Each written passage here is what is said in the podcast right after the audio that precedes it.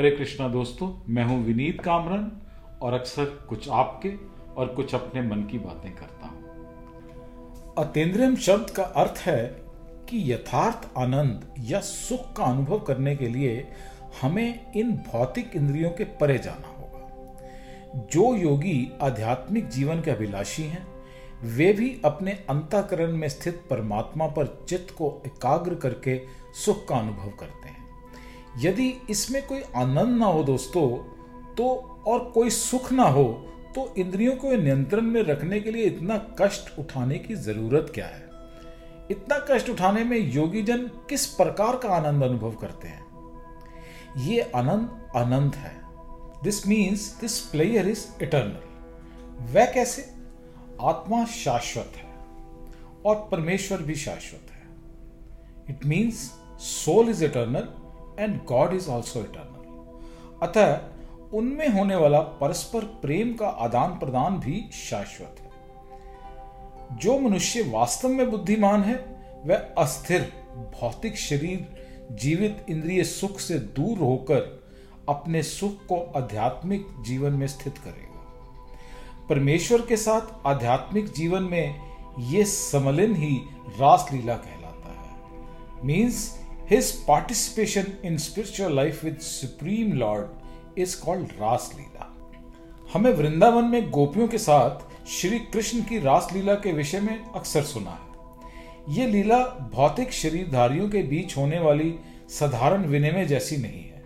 ये वस्तुतः दिव्य देह द्वारा व्यक्त होने वाले भावों का विनिमय है। यहाँ दिव्य देह से मतलब स्पिरिचुअल बॉडी से है। इस रहस्य को समझने के लिए मनुष्य को थोड़ा सा बुद्धिमान होना आवश्यक है, क्योंकि यथार्थ सुख को ना जानने वाला मूर्ख व्यक्ति इस भौतिक जगत में ही सुख खोजता है। भारत में एक बहुत पुरानी कथा है कि एक व्यक्ति को यह नहीं पता था कि गन्ना क्या होता है। उसे केवल इतना बताया गया कि गन्ना चूसने में बहुत मीठा होता है। उस व्यक्ति ने पूछा अरे, गन्ना देखने में कैसा होता है? तो किसी ने कहा, गन्ना देखने में बाँस के डंडे के समान होता है। बस ये ही सुना था कि वह मूर्ख आदमी हर प्रकार के बाँस के डंडों को चूसने लगा। परंतु इससे उसे गन्ने की मिठास का अनुभव कैसे हो सकता था? इसी प्रकार हम भी सुख और आनंद प्राप्त करने का प्रयत्न कर रहे हैं। पर हम मूर्खता पूर्वक इस भौतिक शरीर को चूसकर उन्हें प्राप्त करने की कोशिश कर रहे हैं। इसलिए तनिक भी सुख और आनंद नहीं मिलता। कुछ क्षणों के लिए उससे अल्प सुख और आनंद का आभास तो हो सकता है, परंतु वह वास्तविक सुख नहीं है, क्योंकि वह अस्थाई है टेम्परेरी है। यह आतिशबाजी के खेल जैसा है। जो आकाश में क्षण भर के लिए बिजली की तरह दिखाई देता है, परंतु वास्तविक बिजली तो इससे कहीं परे है। क्योंकि साधारण मानव ये नहीं जानता कि सच्चा सुख है क्या, इसलिए वह सच्चे सुख से विचलित हो जाता है। अपने आप को वास्तविक आनंद में स्थापित करने की प्रक्रिया, ये कृष्ण भावनामृत की प्रक्रिया है। अपने आप को यहाँ पे वास्तविक आनंद से मेरा मतलब रियल हैप्पीनेस से है। और कृष्ण भावनामृत शब्द से मतलब है कृष्णा कॉन्शियसनेस कृष्णा कॉन्शियसनेस द्वारा हम स्नेह स्नेह, धीरे धीरे अपनी वास्तविक बुद्धि का विकास करते हैं। और जैसे जैसे हम स्पिरिचुअल प्रोग्रेस करते हैं मतलब जैसे जैसे हम आध्यात्मिक उन्नति करते हैं, वैसे ही आध्यात्मिक आनंद का अनुभव सहज रूप से करने लगते जैसे जैसे हम इस आध्यात्मिक आनंद का आस्वाद आने लगता है, वैसे ही हम भौतिक आनंद को भी उसी अनुपात में उससे विरक्त होने लगते हैं।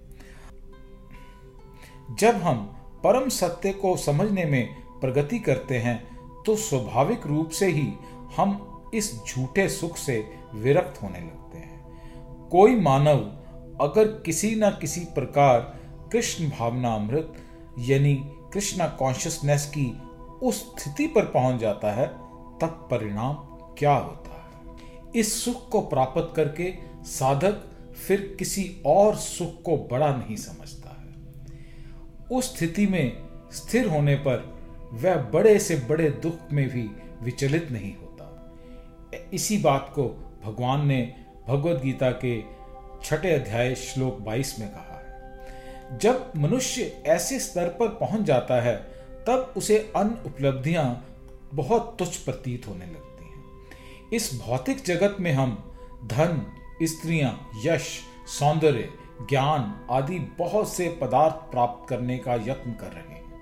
किंतु जैसे ही हम कृष्ण भावना अमृत में स्थित हो जाते हैं, वैसे ही तुरंत हम सोचते हैं, ओह, दूसरी कोई भी उपलब्धि इससे बढ़कर नहीं है।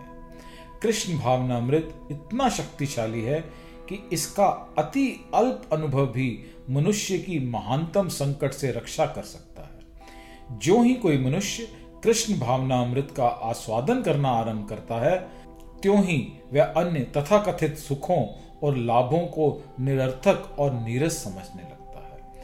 और यदि कोई कृष्ण कॉन्शियसनेस में दृढ़ता से स्थित है तो उसे बड़े से बड़ा संकट भी उद्गिन नहीं कर सकता।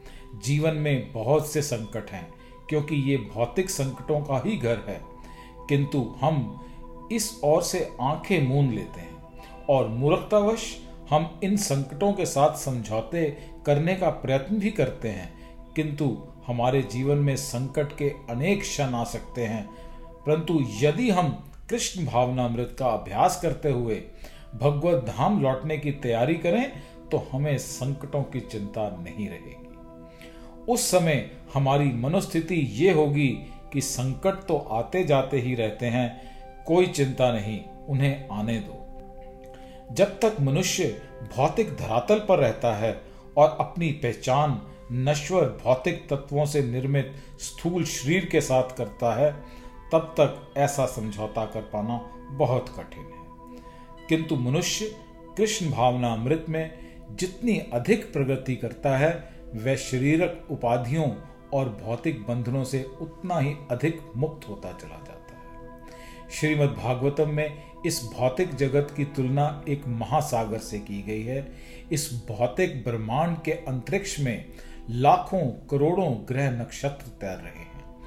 और हम ये कल्पना कर सकते हैं कि इसमें कितने आंध्र और प्रशांत महासागर होंगे यानी इसमें कितने अटलांटिक और प्रशांत महासागर होंगे। वास्तव में ये सारा भौतिक ब्रह्मांड जन्म मृत्यु और दुखों के लिए ही एक महासागर की तरह है।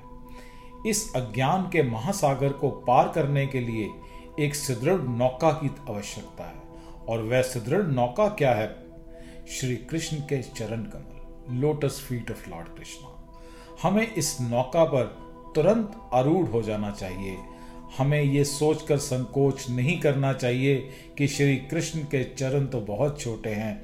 वास्तव में समस्त ब्रह्मांड उनके चरणों पर ही टिका हुआ है। कहा जाता है कि श्री कृष्ण के चरण कमलों में शरणागत मनुष्य के लिए ये भौतिक ब्रह्मांड गाय के बछड़े के खुर चिन्ह में भरे जल से अधिक नहीं रहता। ऐसे छोटे से गौ के खुर को पार करना निश्चित रूप से कठिन नहीं है।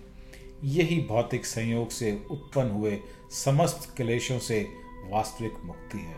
ऐसा भगवान ने भगवत गीता के अध्याय छः श्लोक तेईस में भी वर्णन किया है। दोस्तों, आज यहीं रोकता हूँ। और बात करेंगे इसी विषय के अंदर।